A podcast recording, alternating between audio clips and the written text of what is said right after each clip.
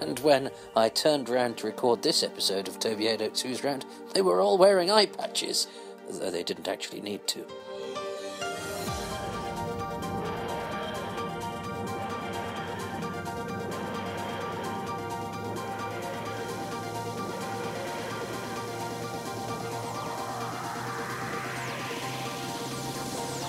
And I think this may be the first edition of Toby Hadoke's Who's Round to be done where both participants wearing a collar and tie. And it is certainly the first, because it's my first time in the illustrious Garrick Club. Uh, so I'm going to ask my guest, who is a member here, who's kindly invited me into this, this hallowed building, to tell me who he is and why I'm talking to him about Doctor Who. My name's Milton Johns, and I happen to have done three separate Doctor Who storylines uh, way back in 68 and uh, a couple in the 70s with Tom Baker. Well, we were talking before we started because it's it's very timely that we talk about your Doctor Who debut because as we speak, it came out rather shockingly for everybody on DVD a couple of weeks ago. It's The Enemy of the World, in which I have to say you steal the show as as Benik, the sadistic uh, security man. Well, it's 45 years ago. Um, that's a heck of a long time. Um, I'd given it up for lost. Everyone said it's been wiped, and there we are, you won't see it again. Uh, and then suddenly it appears, uh, to the great pleasure of a lot of aficionados, and uh, also to myself, because it'd be rather nice looking at it to realize that I was once young, really. So you're not an actor that minds watching yourself. No, I've always done that, uh, always, uh, because whatever you do, uh, even if you think you've done it particularly well, you can improve on it. And uh, if you find something that hasn't worked, right, make a mental note of that, and next time you're in a similar situation, make sure you don't fall into that trap again. Uh, no, I've always, I've always, uh, always watched myself, um, but I've always watched myself, I think, as a third person um, not uh, not as me, as it were. You know, you just centre in on it uh, and and and watch it as though it was someone you didn't know at all. Although the cast is full of people you probably knew very well, just by the fact that actors worked a lot and actors worked a lot with each other. So, should we start at the top with Patrick Troughton? Patrick Troughton, in my estimation, was the best actor, the best all-round actor ever to play Doctor Who. I'm not saying he was the best Doctor Who, but he was certainly the best all-round actor. He was uh, uh, superb. Um, almost anything you could put him into farce, you could put him into high comedy, you could put him into tragedy, whatever. Um, the only odd thing was you never got to know Pat. You didn't get to know him. Um, he was an intensely private man. Uh, later on, I did two six month series with him in the 80s, uh, taping in uh, Granada. So we were up in Granada for a few days. You get to know people over that period of time. I didn't get to know Pat. Pat was an intensely private man. I greatly admired him as an actor, uh, but as a man, I never got through to him at all, and I don't think that was a personal thing. I think very few people did.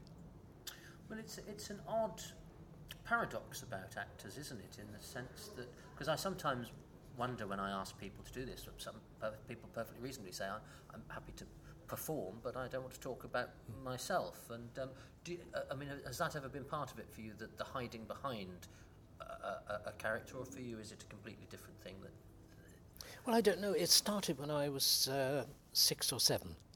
Um, I was at school, naturally, in uh, still just in the infant school, uh, and every end of term, Christmas, and in the summer, a little entertainment was put on. Uh, on this occasion, we had a group of players.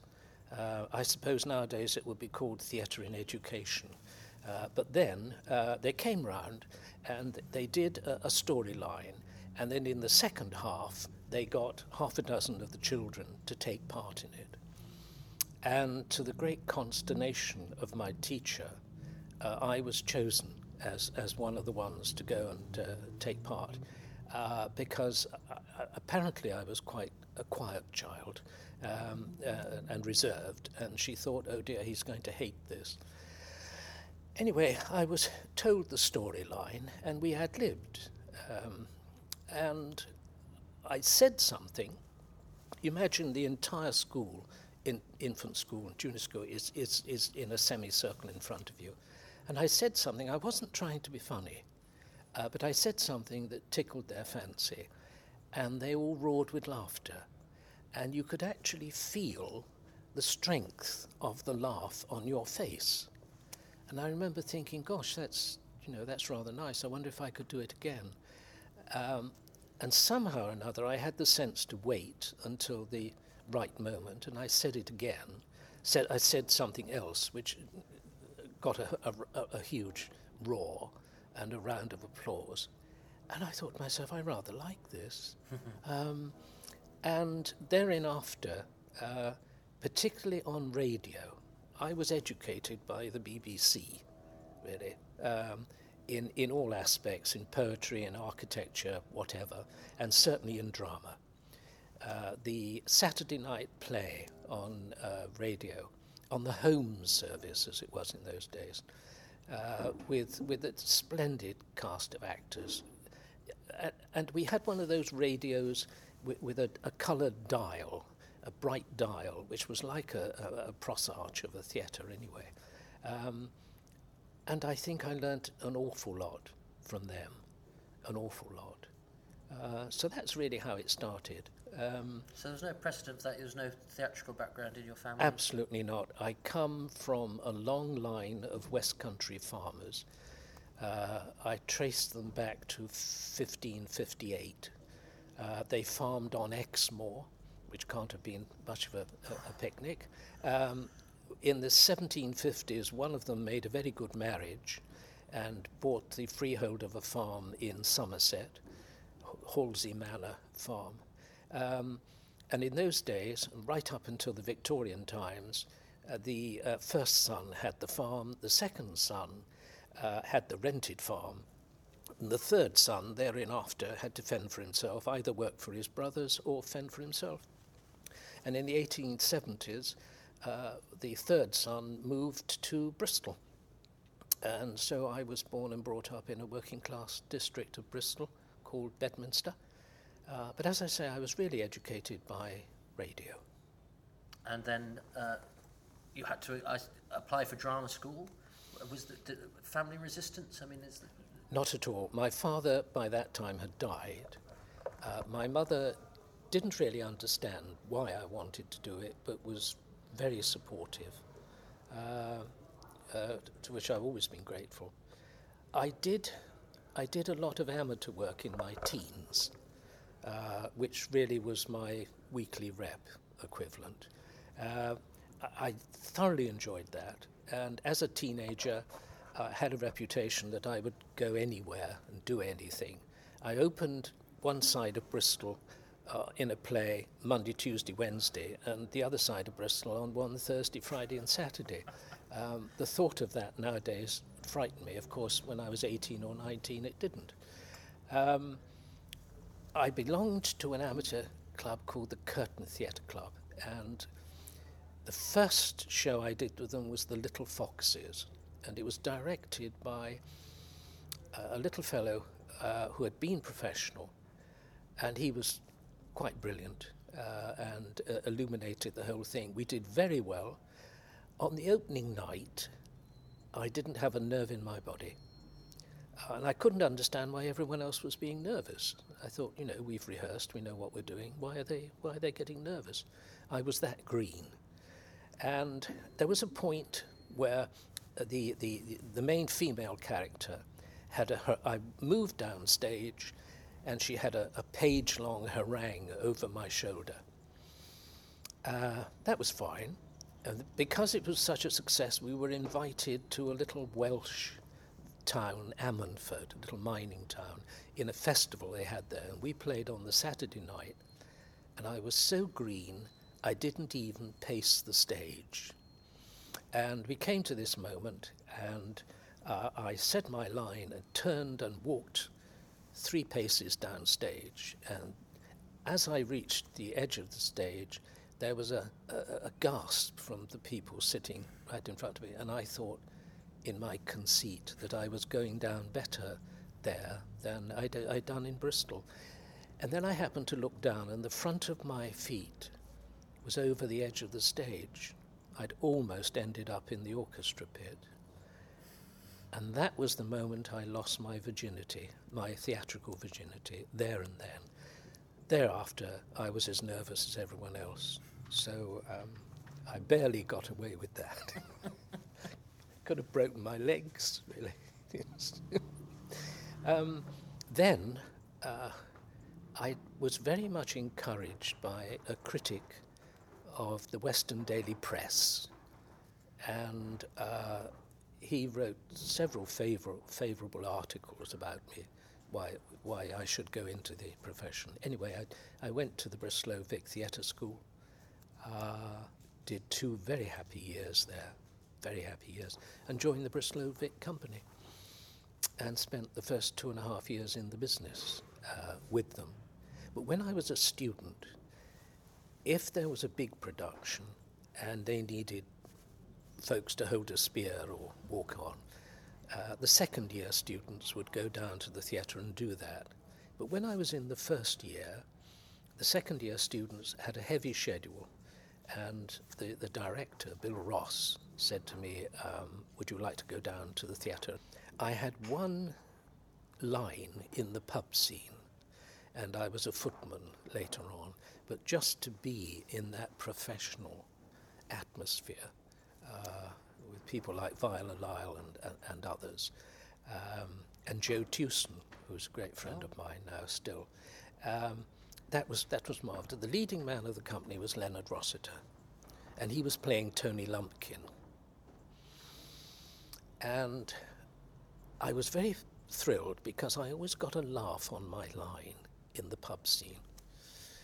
That was fine, but on the first Saturday night, things were going so well. Len was playing with the audience, and he put in an extra bit of business before my line.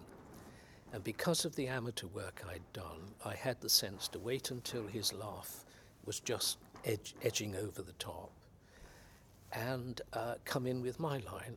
And I got a better laugh, which thrilled me as a child I was. And in the interval, I was up in the dressing room. I remember it was dressing room 13, which was right at the far away from the stage as you could possibly get. And in the interval, there came a knock on the door, and one of the other fellows opened it, one of the other ASMs or students, and in came Len Rossiter, leading man of the company.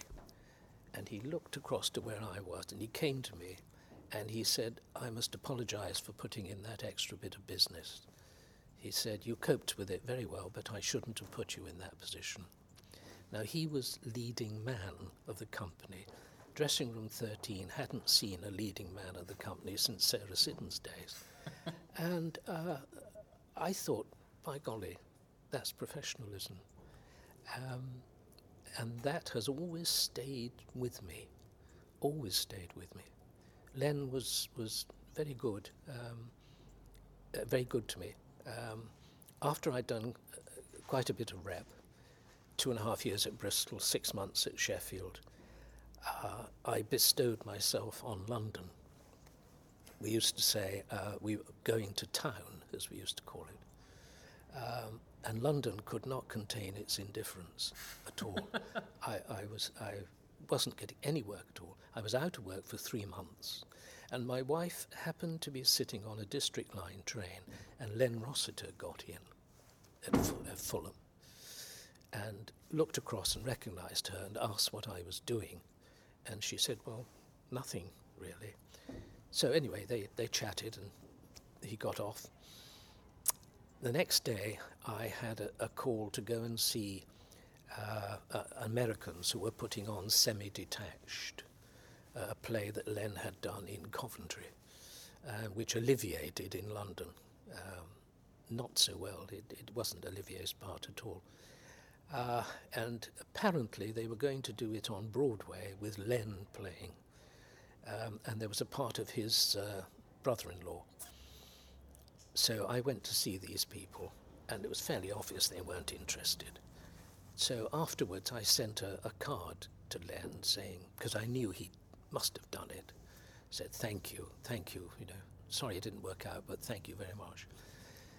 The next week, I had a call from the Belgrade Coventry offering me six months' work at the Belgrade, which at that time was really going places. Uh, the cathedral had recently opened. Uh, um, they had something called a pedestrian precinct, which was the first in the country. Um, and when I got there, Len was rehearsing semi detached pre Broadway.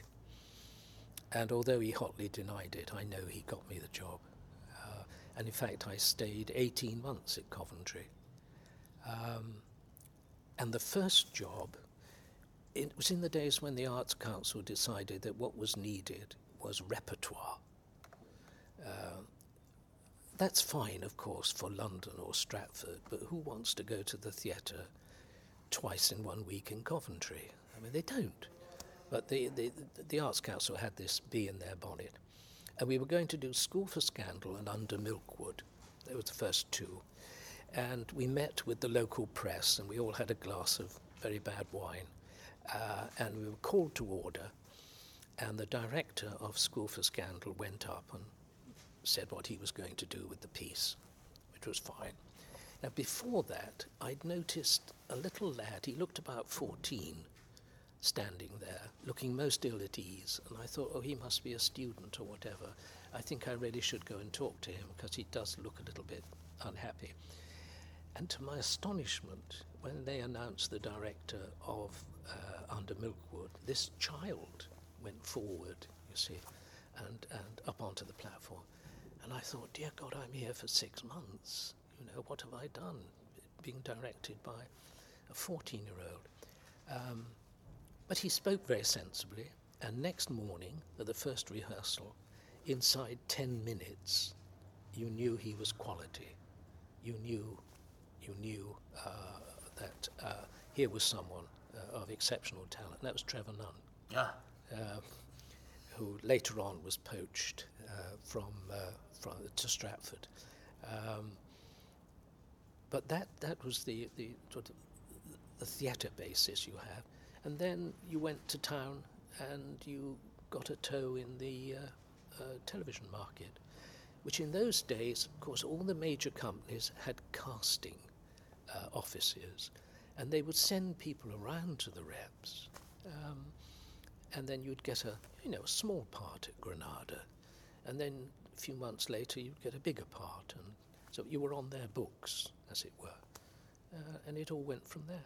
Uh, and so we come to television. Uh, it's interesting. A, a friend of mine gave me um, a selection of the Softly Softly episodes that still exist, and there you go. Who turns up? You, you. I mean, you sort of you. you, you did, there wasn't a television program you didn't do. So instead of me leading you to, to some, I guess what what were the ones that, that stick in your mind, say in the '60s when you were breaking into television, that either you learnt from or that you thought were particularly uh, memorable for, for good or bad reasons? Well, I got into Softly Softly uh, because I did an interview for Z Cars, uh, which sounds a bit silly, but um, they said to me, um, Do you come from the north? And I said, No, I come from the West Country. Uh, I said, I can do a northern accent, but I come from the West Country. And uh, that was fine, didn't get the job, obviously. But a couple of months later, they said, We're taking, we're taking Z cars into new territory and it's going to be based at, at Bristol in the West Country. uh, and they'd obviously remembered what I said. Um, and I played some little Weasley character uh, in, in that. Most of them were live, but oddly enough, I didn't do a live Z, um, softly, softly. In the early days, they were they were live, but um, uh, excellent, excellent crowd to work with. Of course, Frank Windsor and uh, Stratford Johns, Alan Stratford Johns, uh, who lived fairly near me at that time in Wimbledon and gave me a lift into rehearsals. And one day uh, I got into the car and I realised there was something wrong with him. He was, he was obviously rather shaken, and I thought, oh dear, has his wife left him or what? You know, and I said, you don't seem yourself. And he said, no, no, I'm not. Uh, and I said, well, if you want to talk about it, do. If you don't, don't. No, no, he said, I just had some very bad news this morning. And I said, oh dear, thinking it was someone's death. And he said, uh, yes, very bad news. They've sold a whole series of uh, the other, the, the other one, uh, to to Europe or whatever. And I said, I'm sorry, Alan, I don't understand. What, what's wrong about that? And he said, Well, it's put me in the surtax range, he said. and, and, I thought, there, there, any other actor in the country who'd received a boost like that, it would, he would have thrown his cap over the windmill. But poor old Alan was totally, totally distressed because. And I thought, well, you can't win. You can't win, can you? Um, but uh, the first Doctor Who I did in '68, that was in my early uh, television days. Um, I think the thing you you were working with very experienced people, very experienced people, uh, and that helped enormously. Uh, characters like Colin Douglas, um, as well as, of course, Pat Troughton, uh, but but fellows who had been character actors uh, for a long time in British television, and it was lovely to brush shoulders with them. Bill Kerr's no slouch. Bill Kerr, indeed, who's still with us, mm. who's still with us in, in Australia. Um, and uh, I've forgotten the name of the youngsters who. who, who Fra- Frazer. Frazer, Hines Frazer. How could I forget Frazer? Because he shares my interest in horse racing. Uh, and did ride actually in a few amateur races, God bless him. I, I, seem to remember him running around in a skirt, I mean, a, a kilt yes. uh, uh, at the time. Um, but we, we did it at Lime Grove in the old film studios, which were even then very dilapidated and now no longer exist. But the idea that anyone would be interested in that program 45 years afterwards couldn't have been further from our minds. You were pleased to get the job. It was a fortnight's work. That was splendid. You moved on to something else. Uh, and you had no idea uh, of the, the impact.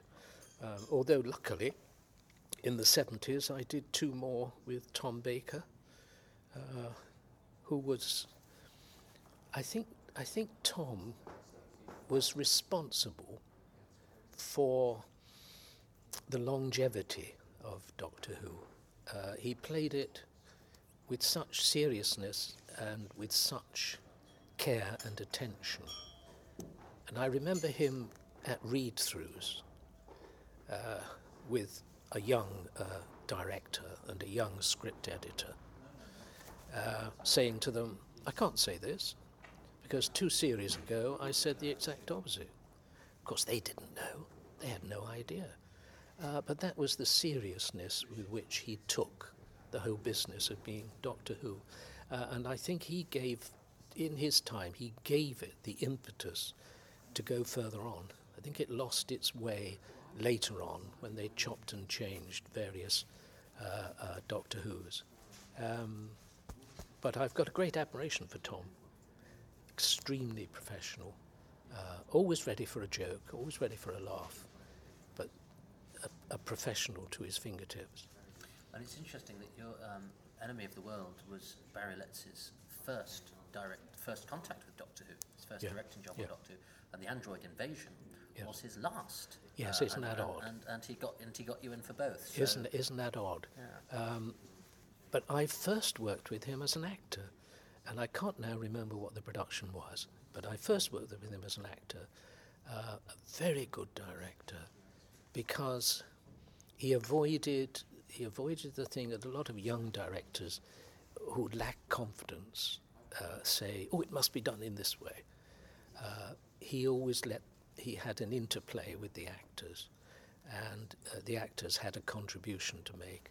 And sometimes, uh, as with with directors, sometimes your original intention changes once you work with the other actors. And with, um, yeah, I've got a great, uh, a, a, great. Uh, uh, uh, it was a great pleasure working with him because you always felt you were in the hands of a professional.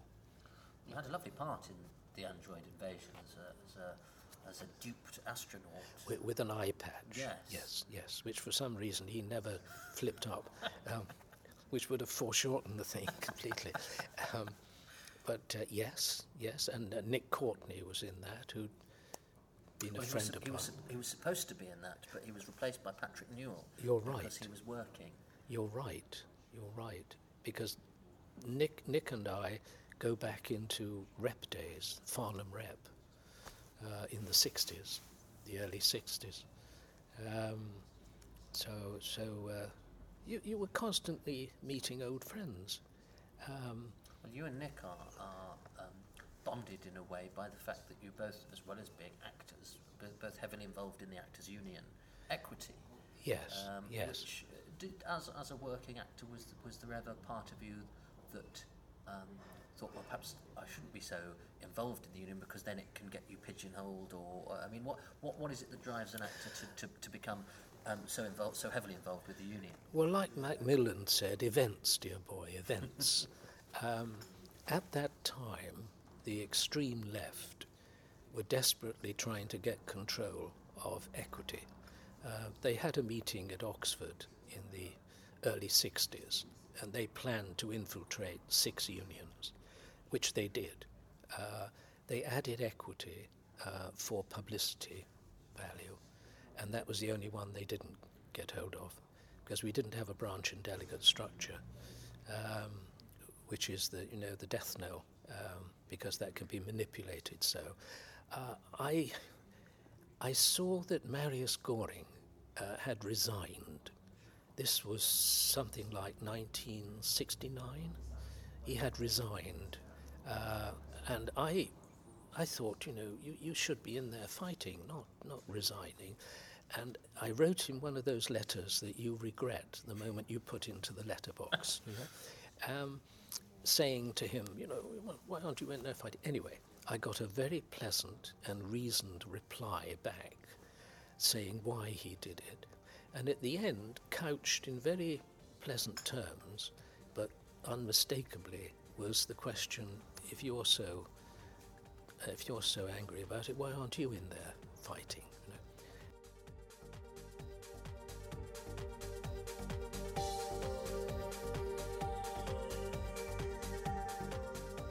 Uh, more from Milton uh, because uh, one podcast with him simply wasn't enough.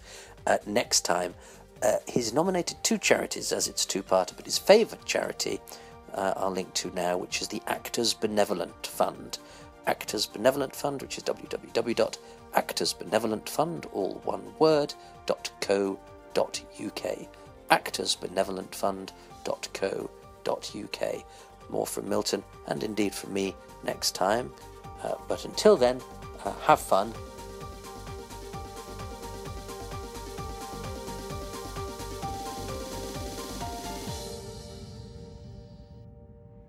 Coming soon from Big Finish Productions. Doctor Who, Criss-Cross.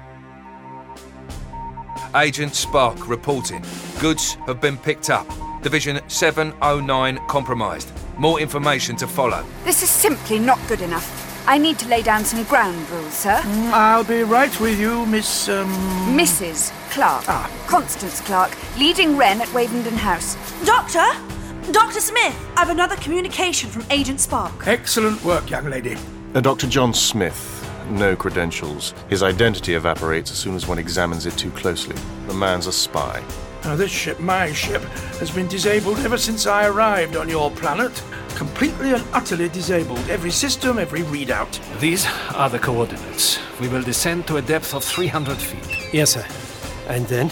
Then we wait. I have some good news and some bad news, Mrs. Clarke. Those explosives all seem to be wired up to a timing device, and I just found it. And the good news? That was the good news. The bad news is it's about to go off. We are closing in. Object sighted 500 yards ahead. Good. This could be the breakthrough that turns the tide of the war. If we can control the airwaves, if we can jam all Allied communications... You have no idea what you're dealing with.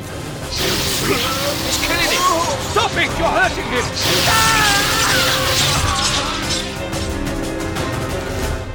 Big Finish. We love stories.